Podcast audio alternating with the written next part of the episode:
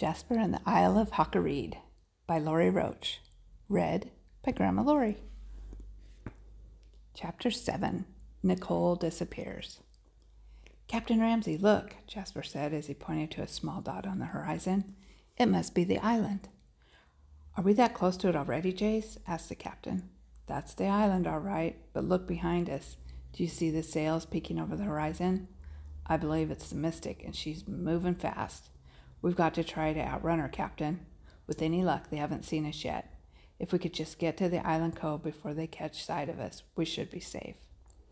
Captain Ramsey leaped into action, barking orders to his crew. "Unfurl all the sails, men. Let's get this ship sailing full speed ahead." Within minutes, they could no longer see the ship that was somewhere behind them. Meanwhile, the island before them continued to grow larger as they sailed closer toward it. "It's time I tell the passengers what's going on. They need to get their belongings together before we set anchor. Jace, could you stay up here and direct the men to which part of the island they need to head for?" asked Captain Ramsey as he climbed down the ladder that led to the main deck. "I sure will, Captain," replied Jace. "Jasper, you and Keaton keep watch behind us for the Mystic, while Nicole and I look for the island cove that we'll be using as a hideout for the next few days." Captain Ramsey soon returned to where Jace and the kids were keeping watch. The Caterham was now within a few hundred yards of the island. "The cove is just around that formation of rocks that looks like a lion. You should be there in just a few minutes," explained Jace. "Good, good. Thanks for all your help, Jace. I really appreciate it. Have you seen the Mystic again?" "No, we haven't. I think this fine ship was able to outrun her. With any luck, the Mystic is headed in the opposite direction we are." "Oh, Jasper, look." Jasper turned his attention away from the two men and listened to what his sister was saying to him. "What, Nicole?" "The island." "I wish this was the same beach where we fell from the tunnel. Do you think we can find our way home, Jasper? I really miss Mom and Dad." "I do too, Nicole. Mom is probably so worried." Jasper thought about looking at his watch, but what good would it do? It just wasn't working right ever since they fell through the tree. Nicole and Jasper returned their attention back to the men when they heard the captain yelling to his crew, "Drop the anchor." Once the anchor fell into the sea with a huge splash, everyone on board the ship climbed into the small boats that lowered, then lowered them from their perches onto the calm sea. Eagerly, they rowed the small boats toward the beach they would call home for the next few days. Hopefully, it would then be safe to start on their journey once again. Once they were in ankle-deep water, the crew jumped out of the boats and pulled them onto the beach so they could would not be carried out to sea by the ever-rolling waves. Jace led the captain, his crew, the passengers, and the three children that came with them to a secluded section of the beach. On one side was a sheer rock wall. One side faced the ocean, and everywhere else was surrounded by tropical trees. Leaving the captain alone with his crew and passengers, Jace took Jasper, Nicole, and Keaton aside. "I want the three of you to go out and gather fruit for everyone, but be careful. Don't be gone too long, and don't go too far." "Yes, sir," they yelled as they ran from the beach and into the tropical forest. Glad to be on land once again, jungle birds flew into the air as the three kids invaded the creature's once peaceful territory. "Look at all those beautiful birds," exclaimed Nicole. "Wow, I've never seen such neat birds, except in a pet store, of course, but that's different. These are wild." "Yeah, they're neat, all right," said Keaton, "but just wait. I've seen so many different animals since I've been with the pirates. Once, I even saw a huge black cat watching us as we set up camp." "Do you think there could be something dangerous like that close by us now?" asked Jasper, his excitement fading quickly. "I hope not. Let's just gather some fruit and head back to camp." "That's fine with me. How about you, Nicole? Does that sound okay?"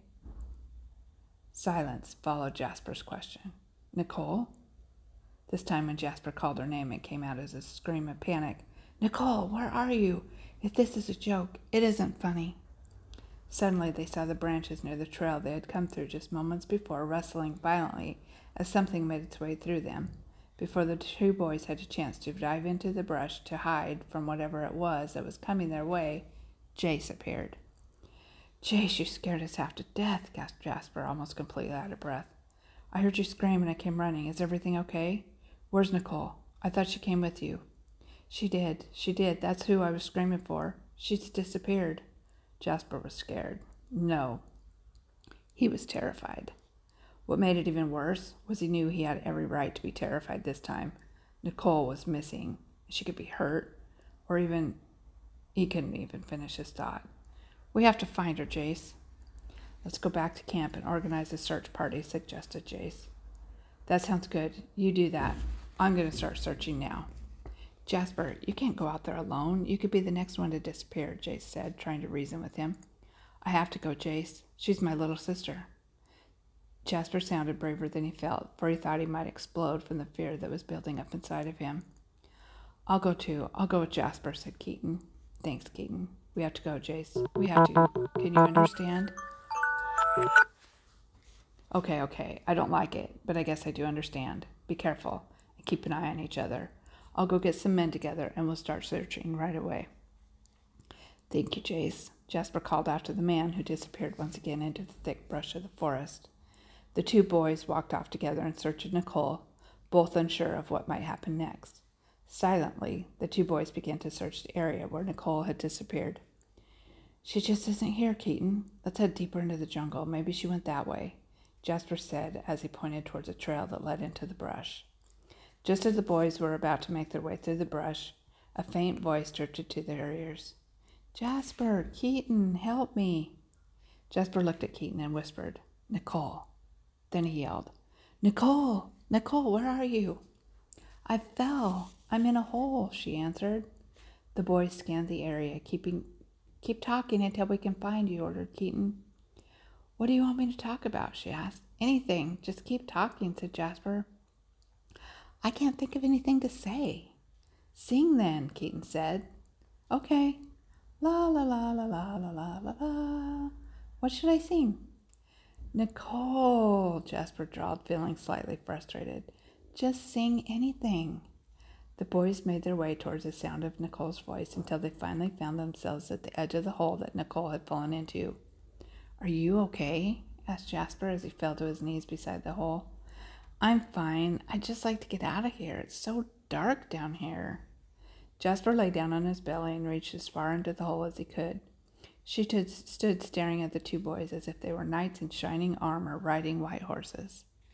Nicole, don't just stand there. Try to reach my hand, Jasper yelled, stretching as far as he could towards her without falling into the dark hole. Yet no matter how hard Jasper and Nicole tried to reach each other, it was just no use. Nicole was too far below them to be reached. Nicole, you wait right here. I'll go see if I can catch up to Jace. And I'll go back to camp and get some rope, added Keaton. Don't move. We'll be right back. Yeah, don't move, chimed in Keaton. Just where do you think I would go? Asked Nicole. The two boys chuckled as they ran together towards camp, realizing how silly their statements were.